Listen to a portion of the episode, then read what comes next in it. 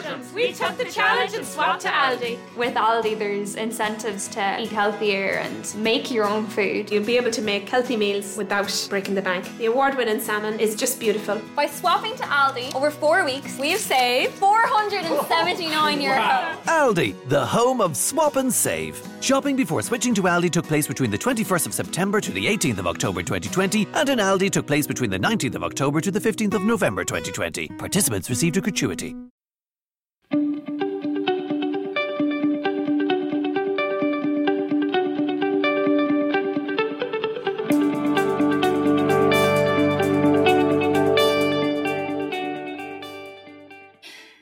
And welcome to Pod's Own Country, the Yorkshire Post political podcast. I'm the Yorkshire Post Westminster correspondent Jerry Scott. Hi, and I'm the Yorkshire Post's political editor Rob Parsons. Um, I'm going to be speaking to some political cartoonists in a bit, which is really exciting. But as we speak to you today, things are changing in in lockdown. Where I am in London, we've just gone into tier two measures. But Rob, you've, you, you're in Leeds, aren't you? You've been under those for a bit. We have, yes, uh, as of uh, yesterday. Today's Thursday, so as of um, yesterday, Wednesday, uh, Leeds has been in tier two or the high uh, high bracket. So uh, that actually, for, for, Leeds purposes, didn't mean a huge amount of change because uh, household mixing was already banned. Um, but I think the the fear which local leaders have expressed is that, given that what's happening in other parts of the north and the escalating numbers of hospitalisations, etc., it, it, could only be a matter of time before uh, Leeds and other parts of West Yorkshire uh, have extra restrictions imposed on them. So I think people are trying to, you know, take advantage of the uh, the pubs and uh, places like that while they while they can still still get to them. It's a, a bit of a it's, it's a worrying time for sure.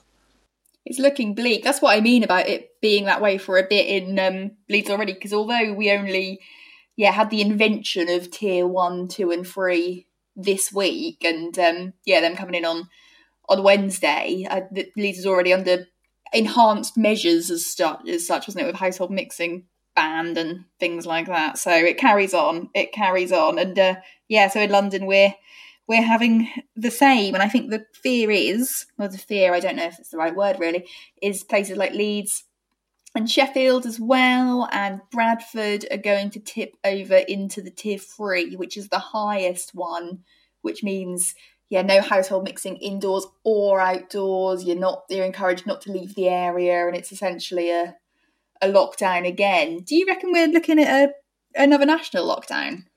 It's well, it feels like there's a certain amount of inevitability about it, doesn't there? I mean, obviously yeah. that was uh, the recommendation by SAGE, which uh, the government's advisory panel, which emerged this week, and Keir Starmer's now adding uh, his his voice of support to that, and and the, the the the messages that we're getting from government seem to be that they're not dismissing that out of hand, but I guess they'll try and do it in a way that doesn't sound like they're doing it because Keir Starmer told them to. So they might not describe it as a, a circuit breaker because that was the phraseology that he he used. But uh, I think, uh, yeah, to get things under control, it sounds like uh, some kind of national measures may possibly be the only way uh, way out of this. And you know, you could argue that perhaps three or four weeks ago, before things started getting out of control, might have been the time to do that. But uh, it, it, it could be uh, perhaps to, to, coincide with the the the school bank holidays might be the less the least intrusive time to do it.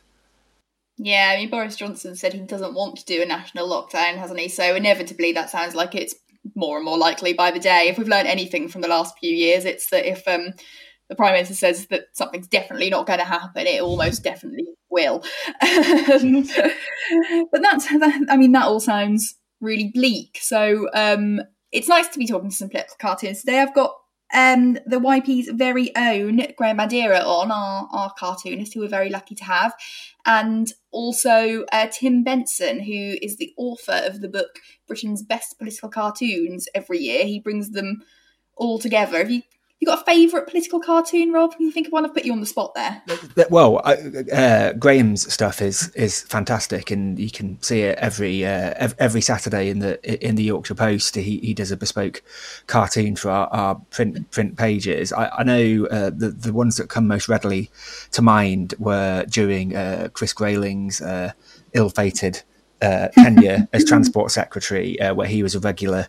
Uh, he, he, appeared regularly on our pages in, in various unflattering guises, particularly when the uh, uh, the, the, the, railway system in the north uh, ground to a halt in the summer of 2018. So yeah, I think those the, it, it, his his uh, failing Grayling stuff was is, is was pretty really caught the public's imagination.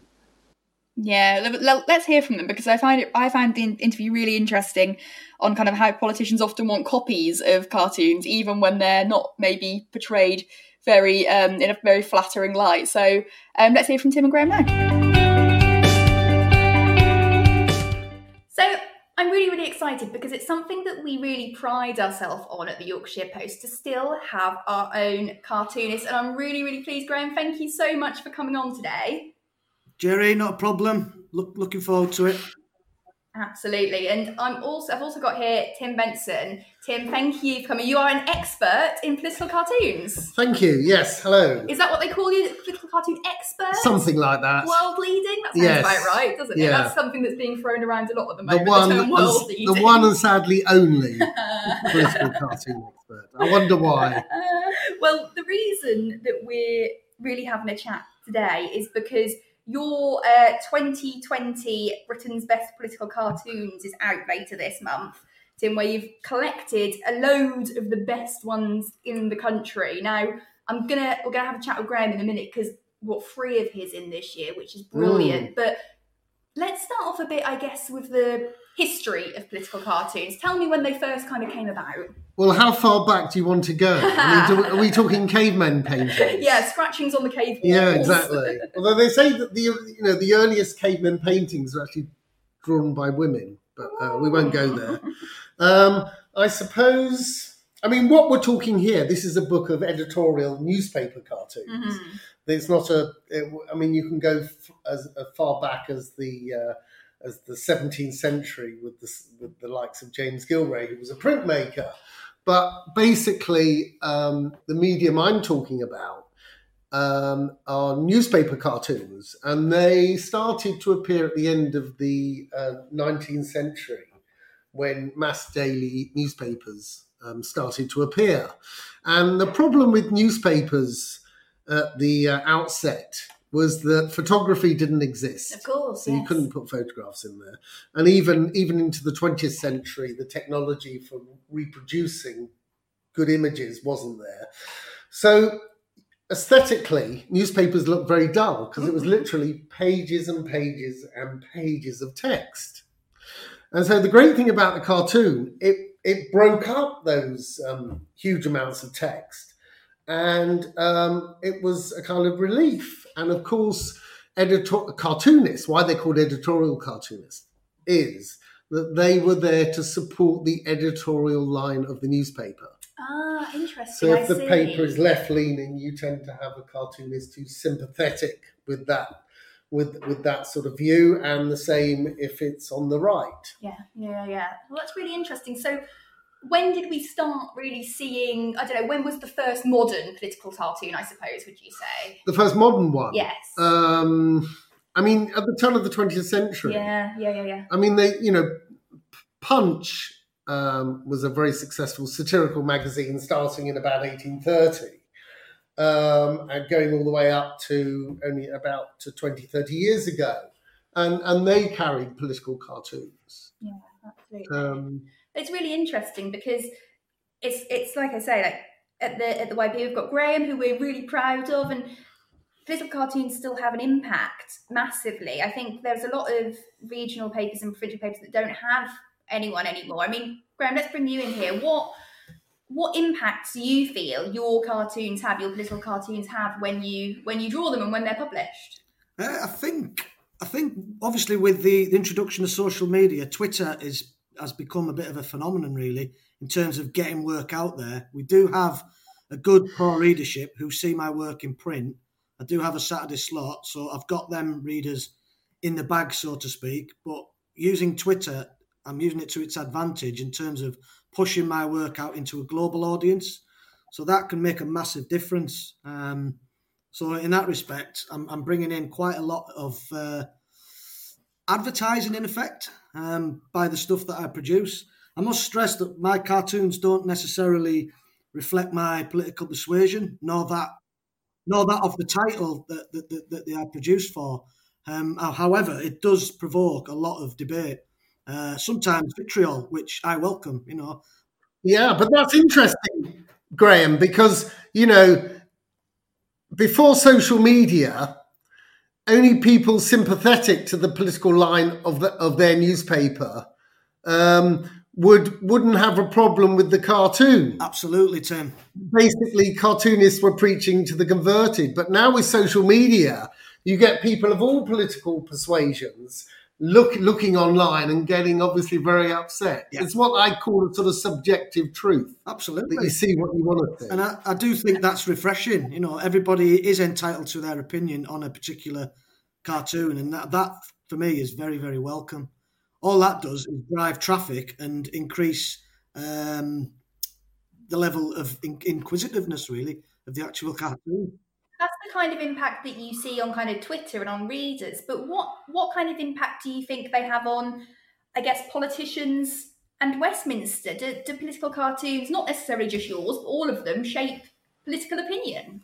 I think a lot of a lot of politicians have thick skins. You know, they they, they don't take them too seriously. Um, you know, the politicians I've met are quite self-deprecating. You know, I've met Cameron, Theresa May, Boris Johnson, and they've all enjoyed my cartoons, despite them being not very flattering in any way, shape, or they may pretend to do that, Graham. Because it's they pretend to like them Correct. because it, if they, if they put it put it over to you that they don't like them, that empowers you, and it just encourages you to put the knife in further. That's an interesting take. Yeah, I mean, I can only take their word as gospel, but yeah, it's probably said with a tongue firmly in their cheek. But I'll still happily accept, uh, accept the, Um, the plaudit. I mean, when respect. Steve Bell did David Cameron with the condom over the head, Yeah, he's not going to like that. Yeah, he was really irritated by it and actually did the worst thing by telling Steve that you can only push the condom so far. and this just encouraged Steve to continue. That's terrific. That that's good. I mean, I did. I met Boris not so long back, and I I showed him one of him as a wrecking ball, and I just thought it's quite tame. Um, but his instant reaction was he, it was a fa- sort of a five second pause, and he just says, "I absolutely love it." So that just shows the the egotistical nature of the guy. You know, he, he, went for that one, but Yeah, but you know the thing with car- politicians and cartoons is that they love appearing in them, no matter how badly you you treat them, because it shows their importance Yep. on the political scene. And Winston Churchill said that cartoonists shouldn't worry about appearing in cartoons; they should worry when they stop appearing in them. So that's really interesting because, yeah, Graham's just said about how he thinks his cartoons are received. And Tim, you said that, like, say that they really politicians want to be in them. Can they shape political opinion? Can No. they shape how people? No. No, no you don't think so. Cartoonists have no influence because, as I said, they offer a subjective truth. Mm-hmm. If you've got a left wing cartoonist and a right wing audience, they're going to hate it, and vice versa. So, so what happens? You just preach to the converted, and you just confirm people's prejudices and their beliefs rather than ever changing them. I see. I understand. throughout the course of a week, Jerry, Tim, I can be accused of being left wing and right wing at the same time, which is what I like. Because the, the editor likes the paper to be balanced and offer an opinion from both sides. We have no agenda. Yeah, some cartoonists like Christian Adams and Peter Brookes. It's the sort of plague on all your houses approach. But a lot of a lot of the politicians that you draw, Graham, end up asking for copies. Is that quite? Is that quite a normal thing? I would have. I, I- I don't think I'm exclusive to this. I think other cartoonists will be contacted. I know for a fact Peter Brookes sells a lot of his. Morten Morland, Dave Brown. They're, they're all established cartoonists who will have uh, had had offers from politicians or politicians' parties. But, but don't etc. but don't politicians want them for nothing? They won't bloody pay for them. Because in the old days, exactly they used to be given them for nothing. correct. You try and get money out of a politician. Yeah. Mm, so let's let's talk a little bit about about the book then. Um, Tim, you were telling me this is what the Oh, eighth edition. Yeah, yeah, it is. Yeah. Uh, can we go back? Because I want to talk Yeah. about that that uh, Graham is unique Yeah. in that he's the only provincial. Uh, sorry, he's the only political cartoonist in Britain working on a provincial newspaper. There we go. So that's why it's even better that he's got free. Absolutely, it's wonderful. year. And there used there used to be a great tradition in this country of provincial cartoonists, yeah. and sadly they've they've all disappeared apart from Graham. Well, actually, that's. I'm really glad you said that because I think you can see in the three cartoons that of Graham's that are in that are in the book this year, they've all got a bit of a Yorkshire flavour to them. haven't they? Graham, do you want to talk us through them a bit? Because we've got the one on Captain Tom, haven't we? We've got Yeah. uh, the one with Rishi Sunak and uh, Shakespeare, and we've also got Priti Patel with an ice cream on her nose. But we are constrained a little bit by the fact that we're audio here, so you might have to explain them a little bit. Let's start with um, Captain Tom. How did this come about? Yeah, well, that that was an interesting one because that was the actual cartoon in the book was uh, a commission from the Jeremy Vine show. After I appeared on there during a really really hard lockdown, I was not just producing political cartoons. I was producing cartoons of uh, of poignancy, which he seemed to like, and he, he kept picking up on them and, and displaying them on his show. So he got me on there to talk about that, and then we talked about the political stuff.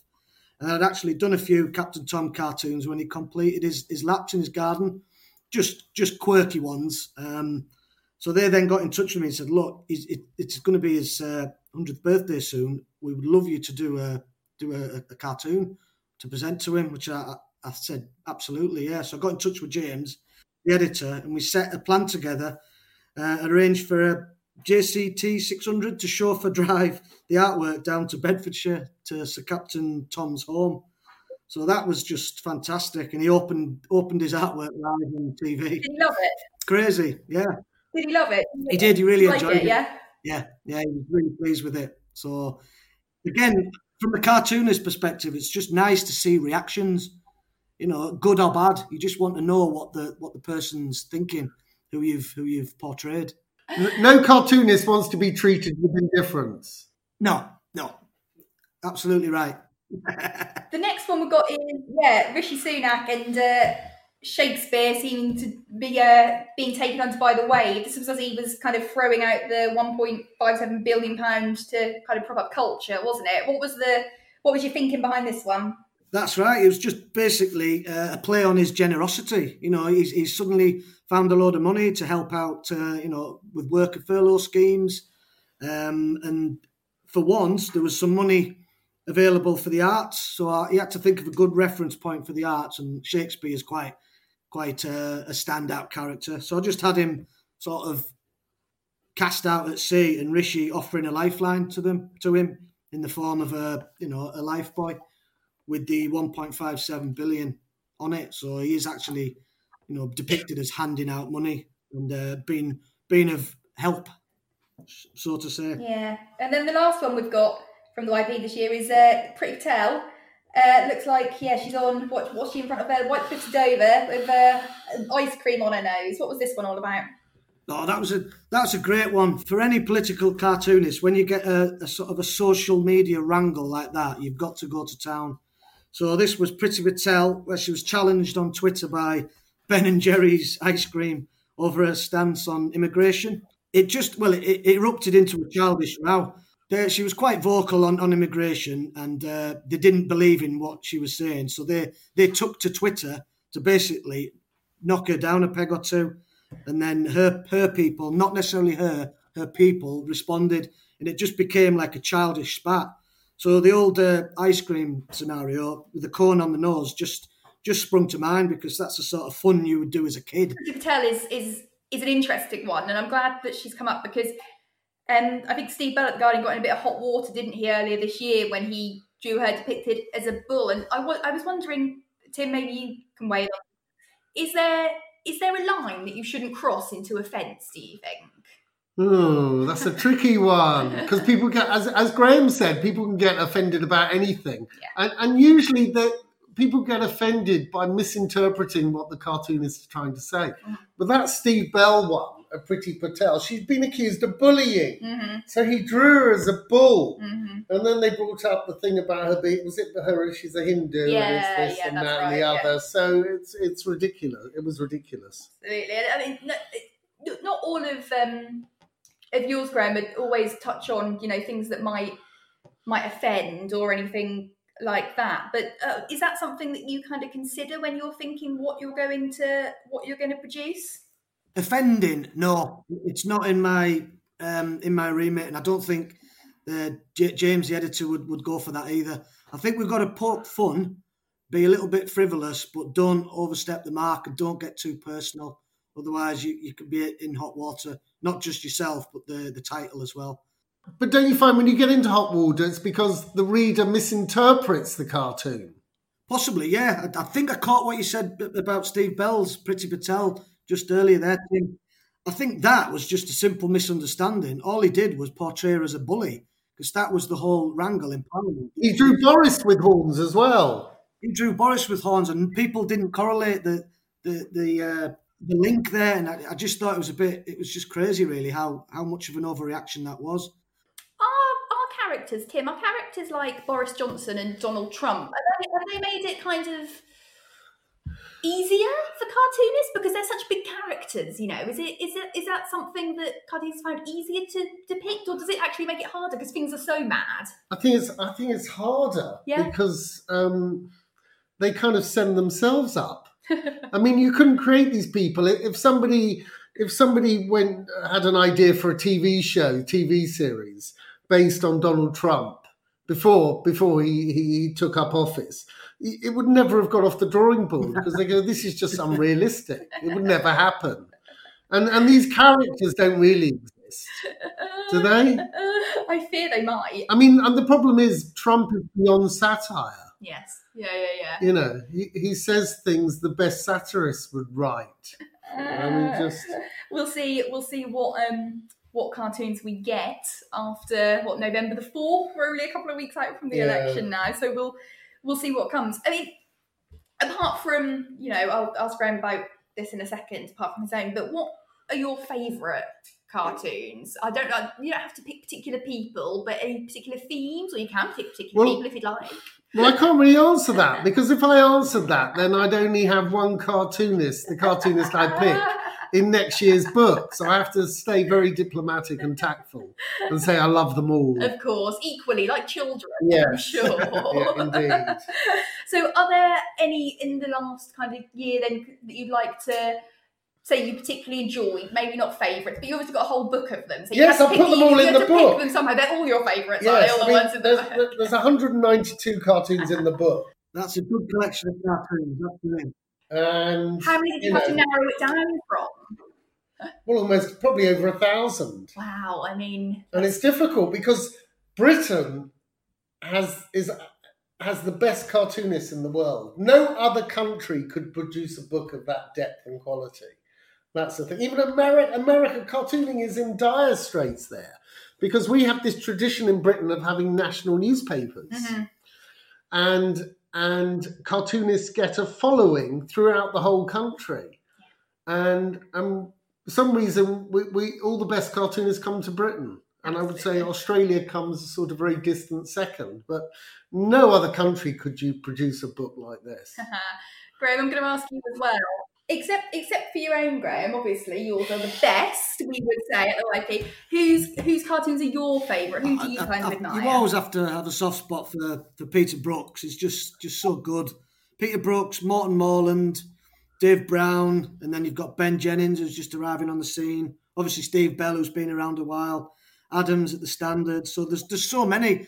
Is, is, there, is there anyone you haven't mentioned? you you cruel you.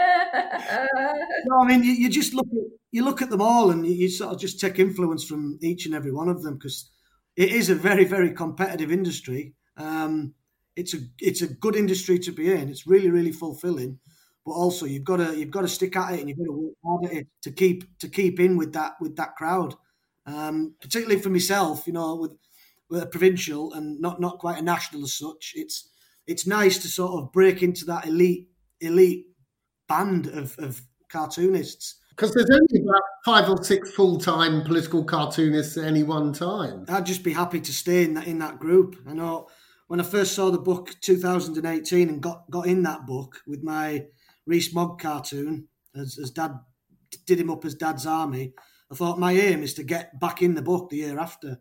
So year on year, I've, I've managed to get more cartoons in. So that that is good good for me. I'm just happy to sort of stay within that group and try and try and push them. You know, be the be the noisy neighbour, so to speak. And the bribes that Graham have given me have been very useful. so they've kept things going. Yeah. Um, I, I suppose you, you, we were talking before we started recording, Tim, and you said you write an essay every year that goes with the book. Yes. And I did read it You before I did? came. Good. And one of the things I was interested in is you saying that really cartoons don't really retire. Could you tell us a bit about that? They just kind of keep going. because it's like a vocation. Sure. And they've done it all their life, and they're scared that if they retire, it's like boxers, you know, once they retire, they always regret it, and then they come back and it's a disaster. And, and cartoonists, they're terrified of, they love being in the centre of things, uh, centre of politics. I mean, they're all political animals, and they feel that if they retire, there's no coming back because their position is filled and, and there's no chance. uh, and so they just go on until either they are fired because they, as they get older, you know, their eyesight starts to go, uh, or they smoke and drink too much, and um, they they either get, as I said, get fired, or they, you know, they die on the job. is that you, Graham? Are you gonna have your, are, are you going to have your pencils in your hand until the day you die? That's it's not a bad way to go, is it? He's going to have something in his hand. But I was going to say, Peter Brookes said he's he's literally going to have to be carried out. well, there we go. I suppose the only other thing that I wanted to kind of pick up on today is the future of political journalism. We've heard, you know, that there aren't that many working at once. I mean, let's start from a regional perspective. Graham, you know, we're obviously, and I don't want to make this a YP loving, although it is the YP's political podcast. Um, we we clearly still value that we've got you. Are you going to keep doing it for as long as you can? Absolutely. Yeah. I mean, when I first announced that I was going to be going behind a paywall, I got a lot of uh, negative comments. People thinking, "Oh, you're just doing it for the money, and you're a big time Charlie." But the reality is, I didn't really have. the reality is, I didn't even have too much of a say. So I'm taking that as a compliment from from from the editor that he, he values my work so much that he wants people to pay a premium price for it, which I've got to take it like that, and I do think it is it is a compliment. So I'm fully behind that idea. You are a premium product. It's true. Have, have they got to do this because um, they're going to put up this paywall because you're the highest paid journalist on the Yorkshire Post? you are kidding me. Oh, brilliant! but I mean, Tim, from your perspective, as you know, the person that sees all these different cartoons in cinema over the years, Yeah. what what what does the future look like for political cartoons? Well, it depends on what happens to to print, to newspaper print. If newspaper print dies and just go everything goes online, then I do fear for political cartooning. I think I think it will suffer. The quality of political cartooning will suffer. It's already having to compete with memes by people who you know have no drawing talent whatsoever. And if newspa- newspaper circulations can carry on and the income can continue to come through newspapers, then newspapers will still be able to hire the best people. If everything goes online, then wages will be severely reduced because most people online expect expect to see their news for free. exactly, and that's that's the stage we're at now, Tim. We we value our stuff so much that we don't want to be giving it away. I don't, I don't know what you can do because the problem with social media is you can't monetize it. You, it's very difficult for cartoonists who lose their job suddenly say, "Well, I'm just going to put everything on my website." That nobody's going to pay to see that. Yeah, I mean, with, there is a there is an option of actually selling selling your work in terms of prints or moving shifting originals on, etc. Yeah, but if you if you look at the present model, which where the Independent is the only national newspaper online, their cartoonists are earning a fraction of what what the other newspapers cartoonists are, are earning, uh, which are still in print, and that I fear is the way it will go. And like gag cartooning, which you could earn a fantastic living from. Uh, about 60 years ago that they will just disappear. They'll go where the money is. And the great, you know, the Peter Brookses of this world and the Morten Morlands and the Dave Browns will find a- other avenues for their talents. This is the fear. But I prefer dead cartoonists because I don't have to deal with their egos. so I like the historical side. So I'm all right. what a note to end on. Graham, thank you so much for joining us on Podzone Country. Tim, thank you so much for coming on. That's all right. Thank you. Thank you so much for listening to Pod's Own Country, the Yorkshire Post political podcast. I've been Geri Scott, the Yorkshire Post Westminster correspondent, and you can find this podcast wherever you usually get your podcasts, whether that's iTunes, Google Podcasts, Spotify, or Amazon Music.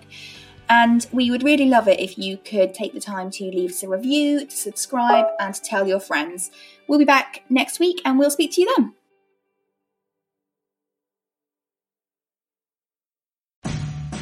You deserve more than a bank.